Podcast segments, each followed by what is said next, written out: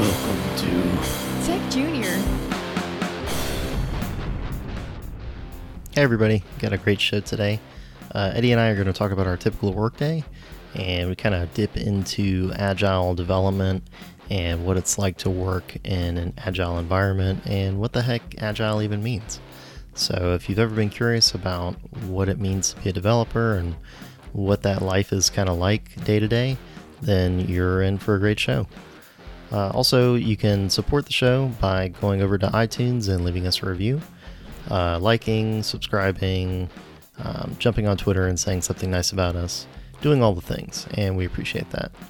We also have a newsletter which you can get from our site under the subscribe button, so click that and get an email from us. All right, on to the show.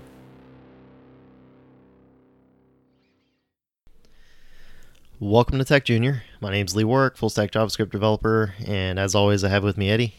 Hey, it's Eddie. Just not gonna do it this time. Eddie uh, has promised that he's going to work on his intro, and But- I want it to be different every time. but but he never does work on it. He Yeah. just kind of wings it. Anyway, today um today we're going to talk about uh, something that I think is maybe a little interesting for anybody out there that hasn't worked in the industry yet, and that's um our typical work days. So uh, I know that I came from a totally unrelated background.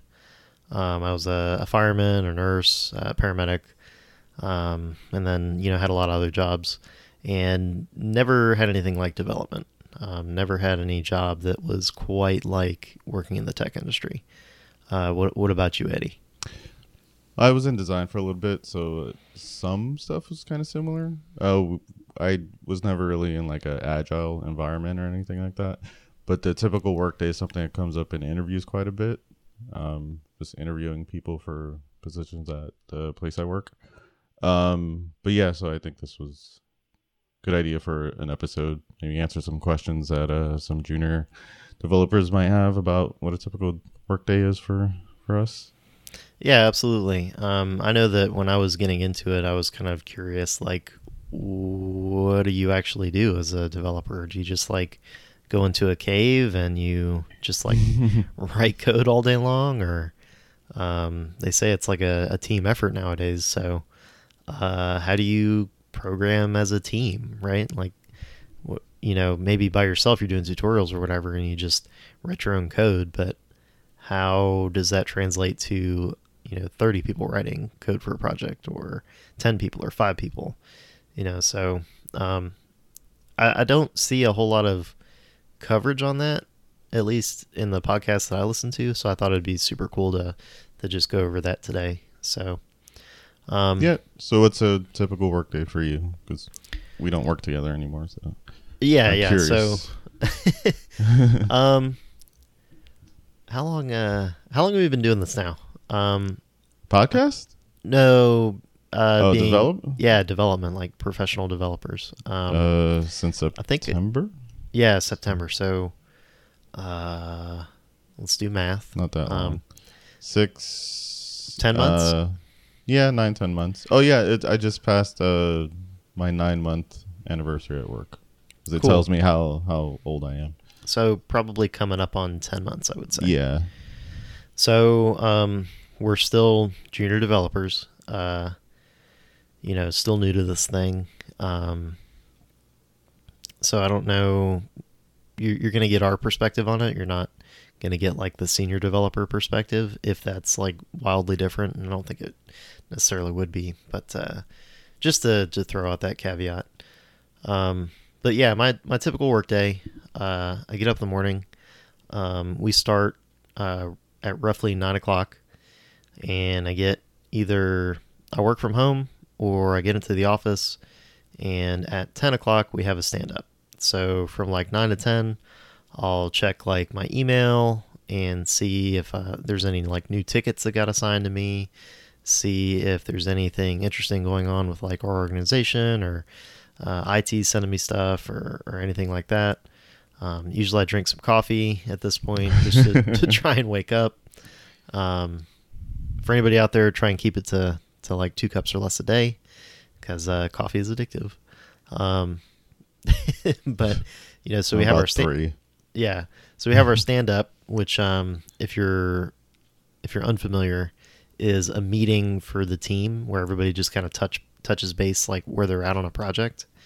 So you know, for us, we have an e-commerce site, and the site is up and running. It's live in production, um, and we're just kind of like looking at um, any bugs that have come up and if there's any changes that like the design team or marketing wants to make or if there's other features that were um, weren't critical at the time that the site was being built and now we're trying to like circle back and implement them so Like just your backlog. yeah like a backlog exactly Okay. so um, everybody talks about like what stuff they're working on, gets assigned new stuff, talks about if there's anything that's stopping them from doing whatever they're doing. So like I was working on um, this past week working on 404 pages for the website, and um, the design team had uh, some pictures of like uh, trucks or whatever that were going to be on the the 404 page. And so they sent me everything except for one picture. So I was like blocked until I got that last picture to finish the ticket or the story. So, you know, you mentioned that stand up and then everybody's like, "Oh, okay, well we'll jump on, you know, get on the horn and get a hold of marketing or whatever or design and they can get you that picture." Um and then from there like, yeah, just kind of, you know, from 10 on work on the code that I'm doing. Um try and develop that feature. Uh, maybe we have like some meetings where somebody else is working on something and they need some help or they need to discuss like a direction that they want to go with what they're doing. Um, and we just are kind of like, you know, working on stuff and for the rest of the day. So, um, nothing like super crazy revolutionary or anything, but, Yeah. um, what about you? How, how does your typical workday go? So um, our office hours are kind of flexible. So I go in anytime between nine and nine thirty. Um, my first meeting, I have stand up as well every day uh, at ten o'clock. Right now, we're at the end of part of our project, so um, I've been working on a lot of bugs and getting fixes out the door so um, they can do a release. And um, so the first meeting, we're just touching base, seeing like you know going through the same thing you just mentioned, like if we're blocked on something or you know. Uh, right now we have testers and they're um bring we have a bunch of bug tickets so we're just going through as many of those as possible um and then just working on the code the rest of the day fixing as many bugs as i can right now and then um right while we're in this part just before the release um we have another touch point at the end of the day just to see where we're at and you know um figure out what the next day is going to be like. And uh i think right half our team is also working on new stuff. So i they i've stood on to fix bugs. So that's that's very similar to your day. Um What uh, what percentage of your day do you think, um, maybe on average? Because I know some days are like more meeting heavy than others, but oh yeah how much of your day do you think you spend on like emails and meetings and just like communicating with other uh, people on the project and talking to BAs and all that kind of stuff? emails not a ton um talking to bas happens especially if you're working on a new feature and you need some clarity on like uh maybe a design's not completely accurate or like uh, sometimes like when starting this project we really didn't have um designs. Uh we had some screenshots of an older um design and then the bas kind of used ms paint and like drew stuff on there. So i have to like talk to them a bunch just to kind of figure out where a button should go or what, how big it should be you know things like that. Um so yeah the, when you're first starting a sprint there's a lot more communication involved and then as you get toward the end of it there's a little bit less because you kind of know what you're working on and trying to get that done to uh to demo um if you guys i don't know if do you guys do demos at all No, because we're not um, we're not pitching a product to anybody, and we're not like Okay. we're not building our site out for um, like another like a customer. Uh, It's our it's our site, it's our business. So Is there any Um, kind of like usability or like testing that happens after you guys finish your ticket? yeah, so like I know uh, where you're at, you've got like a QA team and um, you guys do demos. Like you check in with the client and you're like, hey, this is what we have so far. This is what Yeah. we built, and like here's how it's going. Um, with us, we work on like we don't do sprints anymore because okay. um, like like I said, the the site is live in production and it's it's pretty much built at this point. Um, we're just doing backlog stuff, so we had, we just have tickets, and like when we run out of tickets, we just hey, I need more stuff to work on, and then they dig in the backlog and find stuff, and then Okay. as like higher priority stuff comes along, uh, the CTO gets together with like the project management folks, and then they kind of decide what the priority should be, and then that trickles down to me, and you know, so maybe it's like, hey, we need you to build out a carousel or something, so uh, make that Okay. your priority, and we jump on that. Um, Have But you had to do that? what's that? Have you uh, build a carousel?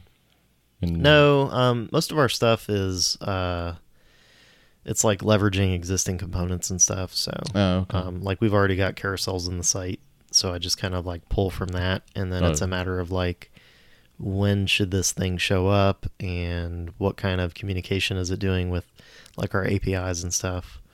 Mhm. Um, so it's not really. I don't do a whole ton of custom stuff. Like one thing I did was I built a uh, a counter component. So like Mhm.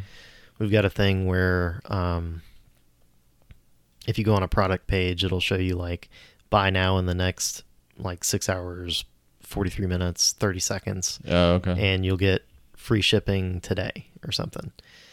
And so like I had to build that counter that uh, gets like a time from our API, and then it counts down to that time, and then it has to flip um, to like order now ships tomorrow or something, whenever that Okay. timer runs out. So um, little stuff like that um, is I I mean that's that was super fun. If my boss ever listens to this, but um, I really enjoyed that, uh, like building uh, components and stuff. But yeah, sounds um, cool.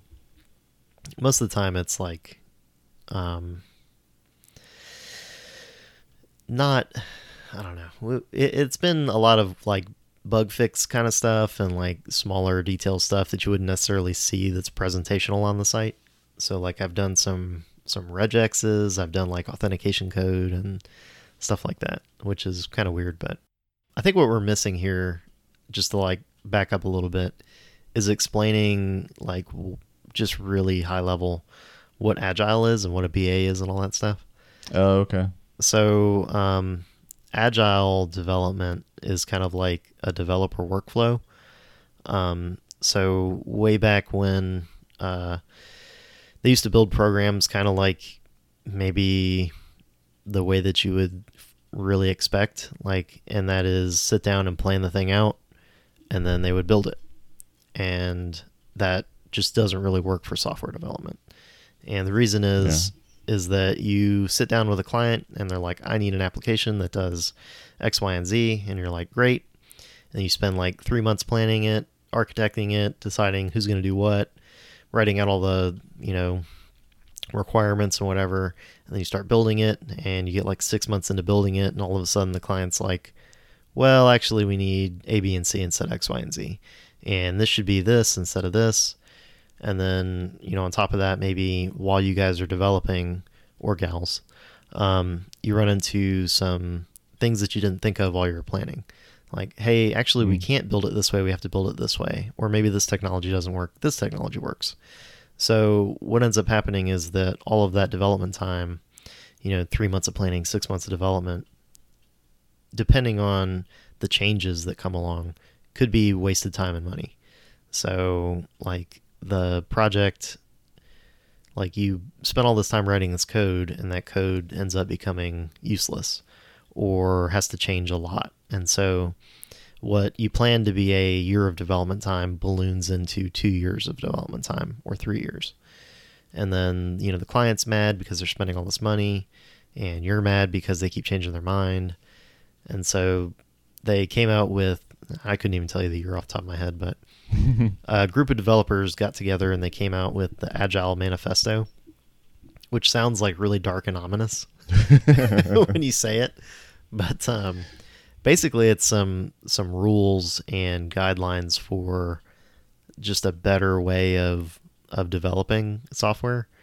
And kind of the the basis is that instead of doing what we just described, which was plan everything and then build it, it's have a basic set of requirements and then plan a little bit and build a little bit at a time.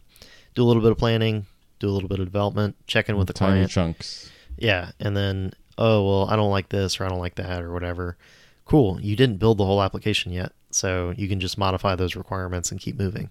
Yeah. So that works a lot better for software development. So when Eddie would, was talking before about sprints, like you you know have this high level understanding of what the thing should do, but then you grab a couple of tiny pieces of it for your sprint, and for like a couple weeks, you guys or gals knock out all those things and then check in with the client and show them what you did.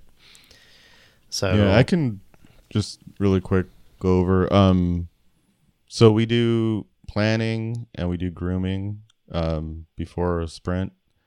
So um, we'll groom the story. So we'll, we'll go over with the BA, and BA is just uh, what, what are they? They- business they- analyst. Yeah, business. Analyst, sorry, but they're the person between the client and and you. Basically, they take care of like all the stuff outside of development. Um, so we'll go through grooming. We'll groom the story. So there'll be a list of things that need to be done. We'll go through them, tell them why we can't do it, why we can do it, or what needs to be done, or what are the requirements to complete the story. And story is uh, little chunks, little tiny projects that you have to take on uh, through the sprint. Our sprints are two weeks.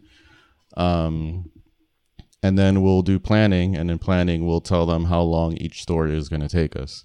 Um, for where I work, we do a modified uh, Fibonacci scale. So we'll do one, it's what, one, three, five, eight, and we usually don't do more than like whatever the next number is. I think thirteen.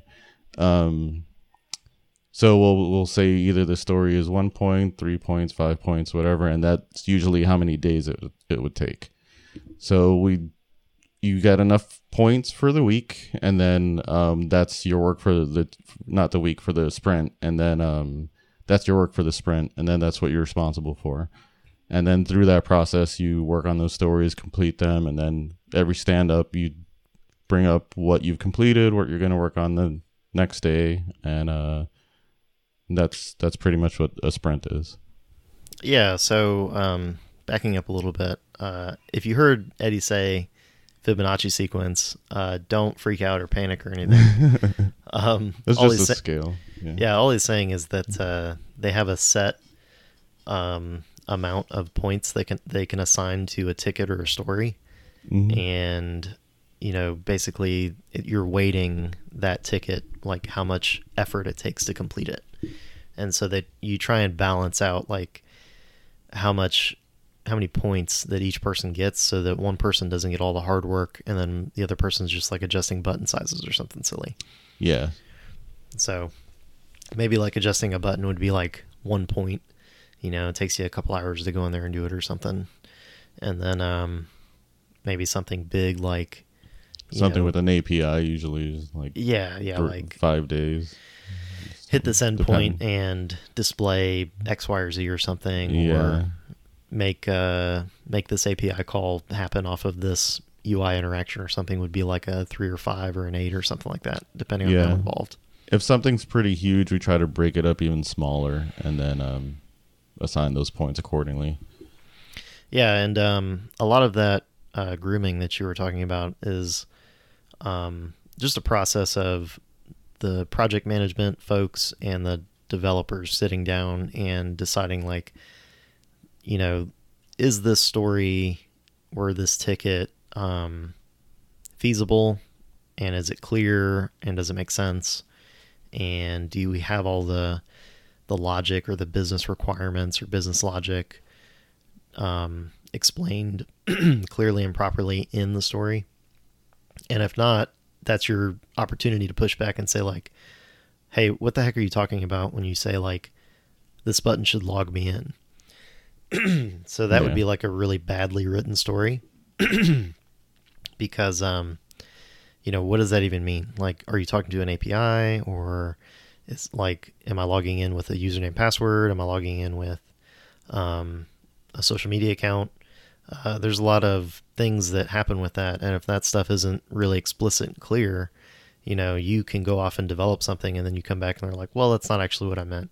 And then at that point it's kind of on you because you've accepted it and you've gone and developed it. Whereas if you handle it up front and say like hey whoa whoa whoa um, what actually do you want me to do with this? Then it's kind of like it's on them. They didn't give you the proper requirements. So Yeah, and those grooming sessions can take a couple of hours. Yeah but uh, it's Pretty kind of long. like it's worth it though. it's important even though it Yeah. kind of it kind of stinks to yeah. to be in those meetings And what's the uh, term for writing these stories? Forget. Um, uh do i you don't know remember? Uh, forgot the guy's name. It's Uh, a way to write these. oh Uh, the um Gherkin something. i might have it in my bookmarks Okay. uh eddie and i are not like agile scrum master no, though I'm I'm gonna take the, the the tests at some point when they set that up at work, or take the courses to be certified.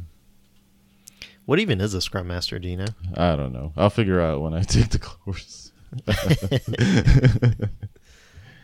uh okay so Is invest Gherkin syntax or something like that for writing the the stories in a way that's testable and like So I've got um, invest. Um, Okay. So independent uh, of all other stories, negotiable, uh, not a specific contract, valuable, uh, estimable, or able to be approximated, small, so it can fit within a sprint, and testable. But uh, there's yeah, a bunch of them. Uh, smart, specific, measurable, achievable, relevant, time boxed. That doesn't really make a whole lot of sense, but anyway, there, there's a lot of cute little acronyms for like how to write a good requirement, um, and so that would be like something typically that um, the QA team would know a whole lot about.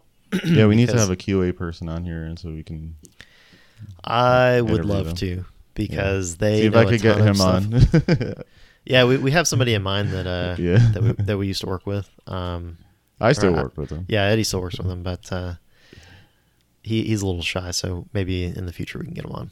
But uh, in any case, um, your QA team, if you have one, uh, will kind of once they get these stories in, your code gets matched against the story, and so if you let's say went off on your own and did you know X, Y, or Z to make the thing work, and then that doesn't match what's on the ticket, like QA is going to complain about it. And so they kind of get like a bad rap because you, you can see a lot of programmer memes on the internet where you submit your code to QA and then they just kind of like crap all over it or whatever. but um, what they're what they're doing is kind of like keeping everybody responsible, and it's it's a really good thing to have QA, and a good thing to do all of these meetings and stuff where you're hammering out requirements and double checking things and making sure that everybody's staying sane. Yeah, especially with what I'm going through right now, um, it's super helpful. Have, Yeah. uh, QA. Um, but yeah, it's called. Uh, let's see, originally intended. Originally intended for developers, Gherkin is a structured approach to writing behavioral tests. So I s- I'm still probably a little off there, but it's something like that. Don't For- uh or actually do add us if you if you want to well actually us on on some of the stuff. Yeah, I'll be fine. Um because yeah, like we're first of all like the agile manifesto is an ideal situation. And there's different facets of agile, um, different ways to um, to implement it. Yeah. So, on top of that, uh, not every workplace um, does it 100% correctly or in alignment with the actual manifesto. Not even in the same office because uh, there's another project going on where I work, and they the way they, you know, um, assign stories and you know pick their points and stuff like that is completely different from us. they do it. I think with by hours or something like that. Okay. Yeah, which seems really hard. I don't know if I could do that. I mean, it's be, be pretty difficult to know like this is going to be like three hours or half a day. Maybe I can do half a day or a full day or something like that. But that's how they do it. Interesting. So while I would do a max of maybe somewhere between like around 13 points or whatever, like theirs can be like 24 or 21 or something like that, depending on, you know, whatever the, the work is for that sprint. And some people do two week sprints, some people do three, you know, it, some people do one. Uh, it can change. It depends on your workplace. Yeah, so um, there's a really cute infographic um, called "Software Development Explained with Cars." Oh, really? Um, by looks like Mart Virkus. Um, so I'll, we'll throw this up on the show notes, but basically the first thing that we were talking about traditional linear production would be like waterfall development, yeah. and then now what we're talking about is agile, and so uh, I think probably um, there's looks like Kanban, Scrum, and Lean methods for uh, agile implementations. And what what I do at work is closer to Kanban, where we just have like to dos and um, like a backlog, and we just you know peel off tickets as we as we go. okay. And then Scrum has like the sprints where you're doing a couple of weeks of development. And then Yeah. I guess um, Lean is where you're just basically focusing on, you know, hammering out the the MVP or minimum viable product as fast as possible. Okay. So, um, yeah, like for for my workplace, uh, we don't have a QA team. We just kind of like we manually test our stuff as it goes up into staging and production. And so we're like a really really small development team, and we've got a really really small design team and project management team, and we just kind of um, peel off tickets and then like I'll get a story that may have like you know one sentence on a ticket or something and then I have to Oh. like That sounds Stop. really bad. yeah I have to stop and then say like hey what actually do you want me to do with this? Because I could do this I could do this I could do this. You know there's a lot of different ways to implement stuff. So it's something where instead of having like a grooming session like as I peel off tickets if I have any questions I just make sure that I really hammer out all the details up front so I know exactly what they want before I go and make myself crazy developing it. And there's been times where I'll develop something and uh, make like a pull request, and then they'll look at it and go, "Well, actually, we need to do this." And actually, the requirements changed while you were developing it. We need to do X, Y, and Z now. So that that stuff will make you crazy. Yeah, that's frustrating. That's happened to me a lot too. Even in a bigger place with more people that can probably, you know, some people that are just their job is to make make, you know, communicate. Yeah, you're gonna you're gonna deal with that stuff either way. Yeah. So don't don't take it like oh Lee works at a crappy place and Eddie's place is awesome because you know, there's there's uh, rough spots to both. So Yeah. anyway, um, did did we miss anything on? This really wasn't supposed to be like an agile episode or anything. It was just like what we do at work. So Yeah. So what do you do Um, when you're stuck? Yeah, that's a good Do point. yeah. Um, so what I do is if I get stuck on something, either I don't know what to do, or I've hit a spot where I need like everybody on the team to be okay with what I'm about to do. Uh, I jump on a call with um, some other developers. So I'll jump on with our front end team lead and our um, like front end director, and we'll just sit down and go like, here's what here's the problem here's my proposed solution and what do you think or here's what i'm trying to do and here's what i've done. How like do you have any ideas about this or what can we do? And so we'll end up doing like pair programming and stuff for some of that. Or just we'll hash out the requirements of something and how we want to handle it in the code base. And then like once i have a clear direction then it's like okay great. And then i'm off to the races and i go do my development and then from there like do my pull request or something. And then if they have um, comments or whatever then i'll circle back and fix stuff So if I knock out a ticket and I do some stuff, like let's say I name a variable products, like Okay. I have a, it's supposed to be a boolean for products. Like, do you have them or do you don't? And so they may come back and say like, you should make this has products because I got the same comment. Yeah. my pull request. like you should use is, has, or something. exactly Else. I forgot what it was. like if it's a truthy thing, like yeah, it shouldn't be ambiguous. It should like you should read it and it should say like has products, is flashing, is glowing, like not just glowing, is glowing, like that that stuff tells the the other coders or programmers or developers, hey, this this person is intending to use a boolean. yeah, And then on the flip side, like you shouldn't return like it shouldn't barf out some kind of garbage data if you don't need the data. It Mhm. should barf out a, an actual true or false value. okay, So don't return like an array of products if you don't need that array just to say like, yep, they exist. You know, because you can you can get away with that in JavaScript because you have truthy and falsy stuff. So it doesn't actually have to be true or false. It can just like exist or not exist. And so, you know, we we fight against that kind of stuff a lot where instead of throwing out an array, you should pass back a false or a true. that's funny because I had the same comment and I have to go back and change all of my booleans to use that. Yeah, so what's cool about pain. where I'm at is I get kind of immediate feedback as I, you know, knock out tickets. So it, let's say we have a ticket called with a number attached to it, like front end team 300 or something. So I make a PR that's like front 300, the name of the thing, and then send that up, request reviews from like my boss and his boss, and then we sit down and they read through the changes and then they look at stuff like that. Like, hey, Lee, you shouldn't name this, you know, flashing. It should be is flashing.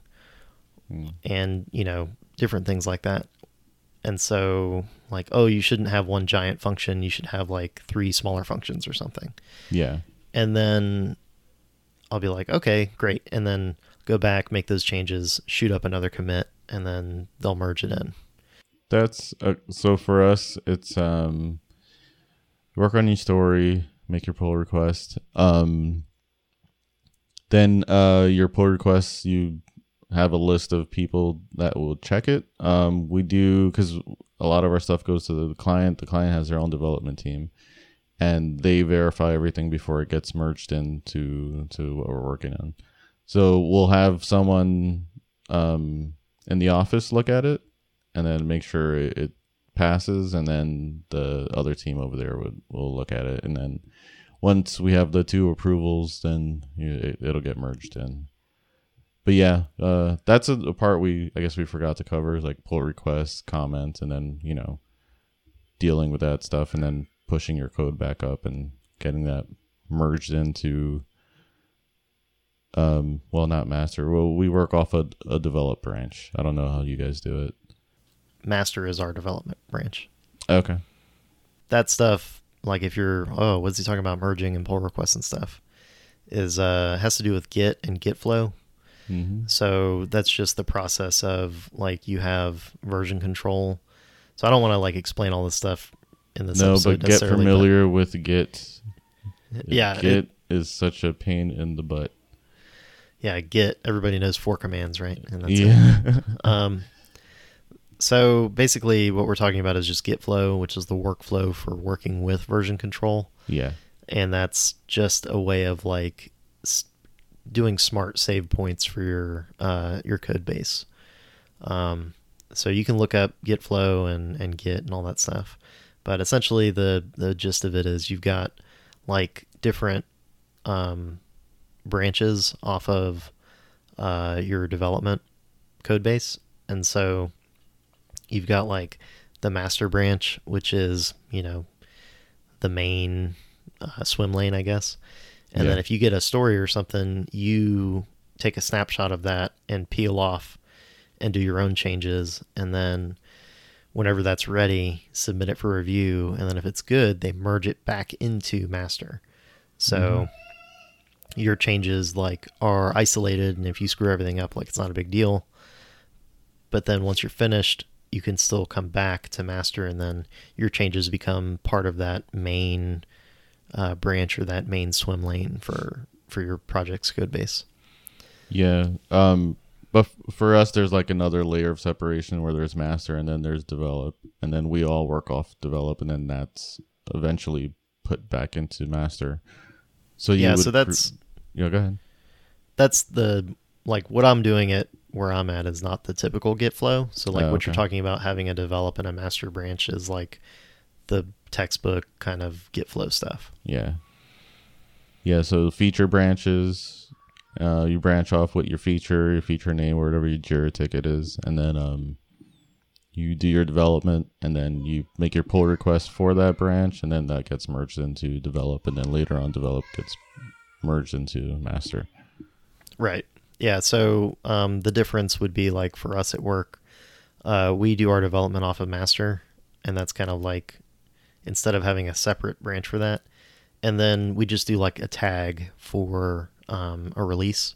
So we go into the master branch and like create a save point and say like this is going to be version like X X X or something, and then that gets released and sent up to like our production stuff. Okay. Is there anything else that you can think of that you want to cover for like For a typical workday, um, lunch maybe. Kidding. Uh, Yeah, I mean, do you eat at your desk? Is that I do Um, typically. most times um every now and then we'll, we'll go out with the rest of the office and we'll get grab lunch somewhere um but yeah like or there's a deli across the street which we'll grab food come back and then i'll if i'm super busy yeah i eat at my desk Yeah, so I would say that uh, what Eddie just described as like leaving the office and going outside and stuff, you should shoot for that and not eating at your desk. um, definitely go out and eat. Like if you have a team that does that and goes together and like takes a walk or eats lunch or whatever, like I know that it's expensive to go out and buy food for lunch, but uh, you can still like eat your own lunch and then kind of hang out with them. But the point being, get away from your desk for lunch, basically. yeah or take a walk i do that if i'm super busy i'll take like 10 minutes and just walk around the building and like make a call or something or just you know get outside for a minute. Absolutely, get up from your desk and go do something else for a little while. yeah. Um, don't get into the habit of of eating lunch at your desk because you'll just like that's what I do typically is I get there early and I do like um maybe some side work for like the podcast or for the meetup or something uh, write emails and stuff. And then i just like develop straight through lunch and all the way till like it's time to go home. So um, it's a bad habit. Don't do that. Don't overwork yourself. Um, 100% get up and, and go outside. And so that's that's the thing that i am kind of working on personally yeah. is taking more breaks and like getting away from the computer a little bit more because you can definitely fall into that that hole of just sitting at your desk and like bah, just coding all day long or working all day long. Yeah, definitely. I like being at the end of this part of the project. Um, I got a little burned out, and I took the last two days off. So I would suggest if you're getting a little stressed out, if you can, just take like a day or so off of work, or like go on that walk, or do something to de-stress. Yeah, definitely. Um, so this is a really crappy transition, but Go ahead. a good way to de-stress is to kind of like do other things aside from development, like watch movies or anime or read comics or play video games. So why don't we uh why don't we get into nerd minute here? um, I don't know what I I finished Jessica Jones. It was good. So so tell me about season two and season three because I only watched season one. so season season one's probably the best um because of the villain uh Okay. this season two it's a little bit of a spoiler but the villain is kind of her mom and then it's it's her whole backstory um and how Okay. how jessica jones got her powers and where it all comes from and the doctor involved and stuff like that the third season's more about like dealing with the aftermath of like season two and then um she gets uh really injured in the beginning, and then dealing with that, and then her sister goes a little crazy. Um, I like the story a little better. Um, but yeah, it's it's it was good. wasn't one of like my favorites, but it, I enjoyed it. Other than that, I haven't Cool. really done much. Um, Have you uh have you read Alias? no, no. Um, is it good? I've never read it, Oh, but okay. I know that at least I think I know that Alias is the uh, comic that the Jessica Jones show is based off of. Yeah, I don't know. It not a hundred percent. I don't think. Luke Cage isn't Yeah. really in it at all. Yeah, that's that was just like a Netflix. Let's get street level Marvel together Yeah, and do a bunch of shows. But um, he later on, like I think after the Alias series, like in the greater Marvel universe, like Jessica Jones marries Luke Cage. and all yeah. that, They have a baby and stuff. Have have a baby, yeah, and then she kind of like becomes this nagging mom wife character that is like, oh, don't go out and be in danger, and we Ah. have a baby, and it's kind of like whatever, but um, especially because you know it's like, aha, good, strong, like female character, good superhero, and then she just like takes this mom role that's like backseat, which kind of stinks, but Was the Alias Oh. show the same person? Or supposed to be the same character? I know there was like a TV show called Alias, Yeah. but I think that was uh that was something else. Oh, okay. So I've never seen that either. But yeah, um, haven't really done much else outside of that. Um, yeah, just I I watched a lot of the E3 coverage. That's about it. Oh yeah, there's a new Breath of the Wild coming, right? Uh, that was like a real teaser type of thing. It's it's That- it's not was gonna happen for like for a that. couple years probably. Maybe I'll have money to buy a Switch at that point. um, Yeah, it looks Yeah, kind of uh, dark because it's like it's like a zombie or something like that. I don't know. I never played Breath of the Wild, but that looked amazing to me because Breath of the Wild is like super light on story. Basically, it's like Link wakes up hundred years after Ganon like destroys Hyrule, okay. and um, it's all about like what happened, and he's he has amnesia, and so you kind of get like a bunch of flashbacks that as his memory slowly starts to come back. Um, and then eventually, like you know, you fight Ganon, but Yeah. uh, the sequel to that is going to be like the return of Zelda, kind of. It looked like wasn't. Did you see the trailer? Yeah. So in Breath of the Wild, like uh, I don't know if I'm miserably spoiling this, but Zelda's not really in it Oh, until the very end, Oh, where you like free her. She's kind of like trapped in some other realm or plane or something, but she's like this ethereal force ghost kind of thing. Oh, okay. and and she's helping keep Ganon at bay um as you go through the game. And then in the new one like or actually at the end of Breath of the Wild she like becomes human again and is like freed from the clutches of Ganon or whatever. Yeah. And then in the new one like she's it looks like she's going to actually have a role to play. So it'll be really cool to to take over from there because the the storyline to Breath of the Wild I think is really awesome, but at the same time didn't get hardly any focus in the actual game. Yeah. Okay. Are you a big Zelda fan? I'm a huge Zelda fan. Really? Uh, I love Zelda. Um, that's like my favorite game series of all time. Wow. Really? Um, everything from like the only one I haven't played actually is the uh, okay. There's there's a couple, but the Legend of Zelda Two: Adventure of Link, where Okay. you're like doing a side scroller. Yeah. I haven't played that one, and I haven't played uh, the Konami Game Boy Zeldas. So, uh, Minish Cap, Oracle Oh, of okay. Seasons, and Oracle of Ages. I haven't played. Um, and then I played a little bit of Skyward Sword, but I absolutely hate the Wiimote, and I think it's hot garbage, and motion controls suck. So okay. you, you can uh, you can come at me on Twitter on that one. Um, I'll I'll defend that until you know that I'll take that hill to die on, basically. But I like Zelda. The only thing I've played from beginning to end was Ocarina of Time. which is the best of all time? Oh, really? greatest of all time Zelda, Okay. in my opinion. Okay. Yeah. Um, actually, I think maybe Breath of the Wild is up there with uh, Ocarina of Time, but uh, Ocarina of Time just has like, first of all, first 3D Zelda, Yeah. and then second of all, like, first Zelda to have like an amazing storyline to it Okay. and amazing characters and a lot of good mechanics to it, um, like amazing dungeons and. Uh, it's just a Is that where amazing game. that's where Hey Listen came from, right? Yes. Hey, listen. the the, the friggin' fairy from.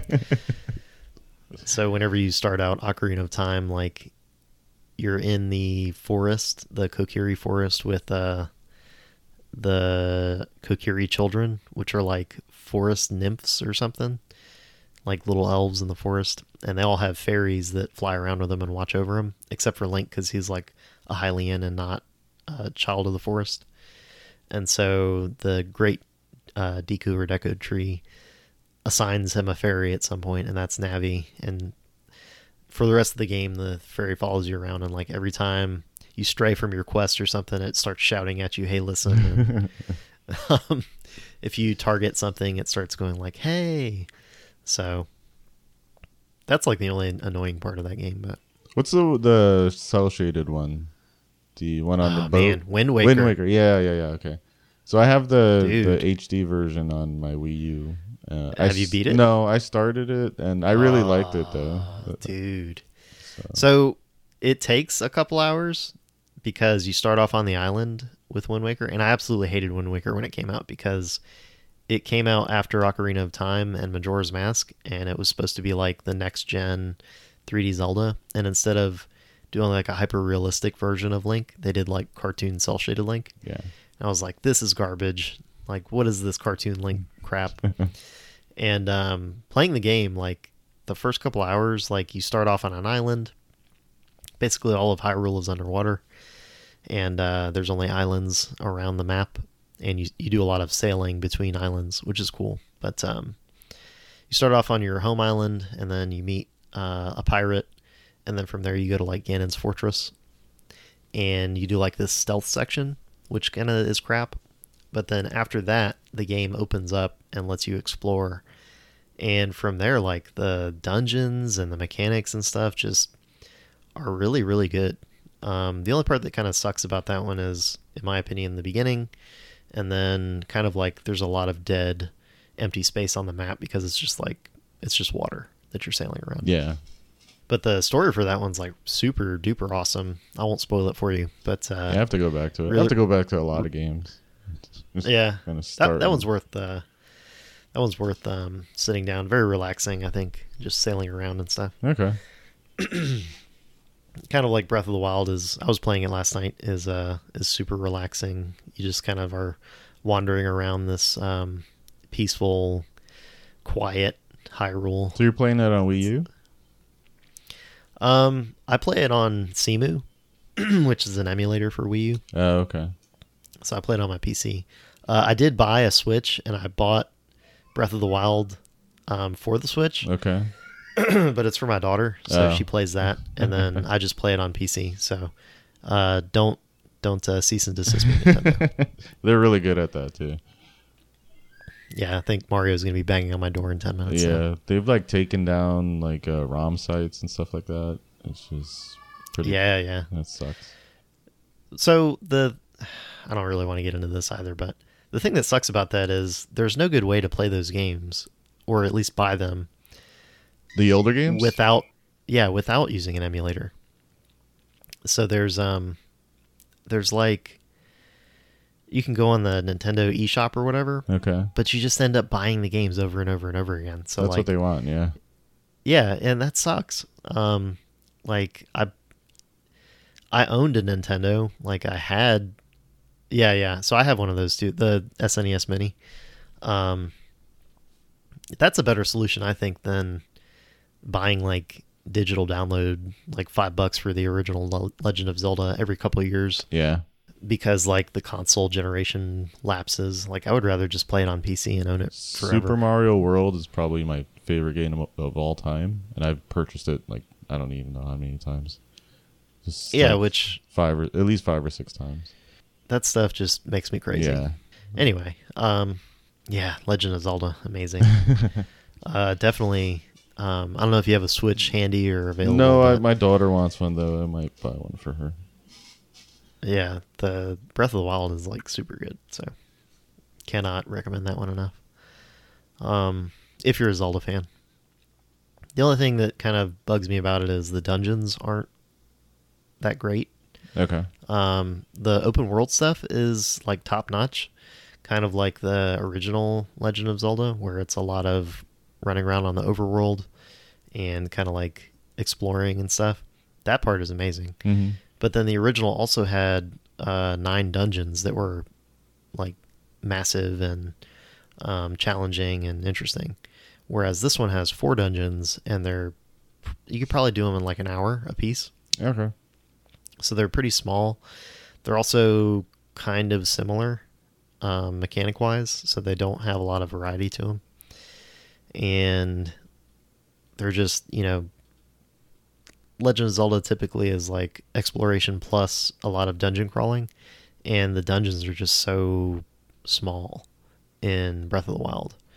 And what they ended up doing was instead of having like massive dungeons that you go into, they sprinkled throughout the world like a bunch of basically like mini dungeons or mini puzzles. Hmm where as you're exploring the map like little shrines will pop up and you go into the shrine and it has like one puzzle in it and then once you beat that puzzle like you get a macguffin or orb or whatever that you know if you collect four of them you can get a heart container Okay. so or improve your like climbing stamina How do you like the uh So- like the because I know the weapons degrade right? Like break. that part also kind of stinks Yeah. um What happens when you get the ma- excuse me the master sword? it they have some cheesy mechanic where they say it runs out of energy Oh, so you can use it until its energy runs out and then you can't use it for like 10 minutes or something that sucks. the reason that they did it was that they want you to do like this survival thing where you're getting materials and scavenging and Yeah, you have to um, cook and stuff, right? yeah which is good um, that part is great but the weapon stuff is like i would probably rather have like weapons that don't break. Yeah. and the reason that they did it is you know they want you to kind of like adapt and survive and stuff. But it's the durability is like really low. So you can fight like a couple monsters with a sword and then it breaks. That sucks. yeah. So you can also like find little forest children in that game hiding under rocks and stuff sprinkled throughout the world and then if you like collect so many seeds from the forest children then you can like use that to purchase another slot to carry another weapon or something Okay. so Use it- children to buy slots. That's really a weird way of describing it, but yeah, kind of. Actually, they're uh, they're like little forest nymphs, and they don't look like kids. They're Okay. like little little plants that are human-like, and they give you uh, korok seeds. Okay. But basically, like you pick up a rock, and then they like poof, they appear, and they go, "Haha, you found me," and they give you the korok seed, and the korok seed looks like a little poop. It looks like a, a like a poop emoji or something or a drop. And then um when you turn it in to the like the guy that that you get the upgrades from, he uh they, they I forget what it is, but they have like another subtle hint that's like, hey, these these things that you're collecting are poop. so it's kind of it's kind of funny, but it's also not my favorite part of the game where a lot of the exploration is either finding shrines or finding those forest children. And so there I would rather have like more bigger dungeons and less like collectability stuff, I guess, in the open world yeah. and more like interesting stuff on the map. Um, because as it is, there's like a handful of enemy types and maybe like 10. And they go up to like a Lynel, which is a uh, like a lion horse boss man thing. And that's like the biggest, baddest thing in the game to fight, like including with Ganon. And um, that's like all you find on the map is either those things or like the collectability things. And there's not a whole lot else to it. So Hmm. That's not. Uh, I, I think that was part of like the hardware constraints of putting it on Wii U and Switch and stuff. Yeah, yeah. Do you So think that changes? I mean, I don't know what the power is on the Switch. you mean like for the sequel? Yeah. I would hope. I mean, they can put Skyrim on Switch, so That's also a really I old would- game though. I would think that you could have more stuff than what they had for Breath of the Wild. But Okay. I don't know. I don't know. So they're also coming out with uh, Link's Awakening. Actually, Yeah, the think about it. remake. I played that on uh, on Game Boy. Um, on the I still bus. have mine. You still have your Game Boy? Yeah, Dude, that's amazing. Not here, but yeah, I have a Game Boy Color that I bought when I was in high school, when I worked at Babbage's, Wow, um, with like Pokemon Red. awesome. Yeah, I was a tried to get my Pokemon Blue daughter to person. play it, but she didn't. She's not into it. I had a, a Blastoise. Did you do Charizard? Yeah, so, so Pokemon Blue and Pokemon Red over here. yeah. Cool. Well, um, I think that's all I can uh, I can come up with for nerd stuff for this one. Um, Okay. go out and play Zelda for me if you're out there. Um, Eddie, definitely check out Breath of the Wild and uh, yeah, I guess I will at some point. definitely pick up uh, Link's Awakening, either the Game Boy one or the new one coming around. Uh, that was a super interesting one. So cool. This this has been Nerd Minute. Um, thanks for listening, everybody, and uh, catch you on the next one. All right, bye. Bye. Thanks for listening to Tech Junior. Head on over to our site at techjr.dev for show notes and past episodes. While you're there, click subscribe to get updates on the show. You can also follow us on Twitter. The show's handle is at TechJR Podcast. Mine is at Lee Warrick Jr., and Eddie's is at E ED0TER0. Join us next week for a great episode with Google search designer Travis Nielsen. We talk about design, UX UI, and Spider Man. All right, that's all for me. Take care.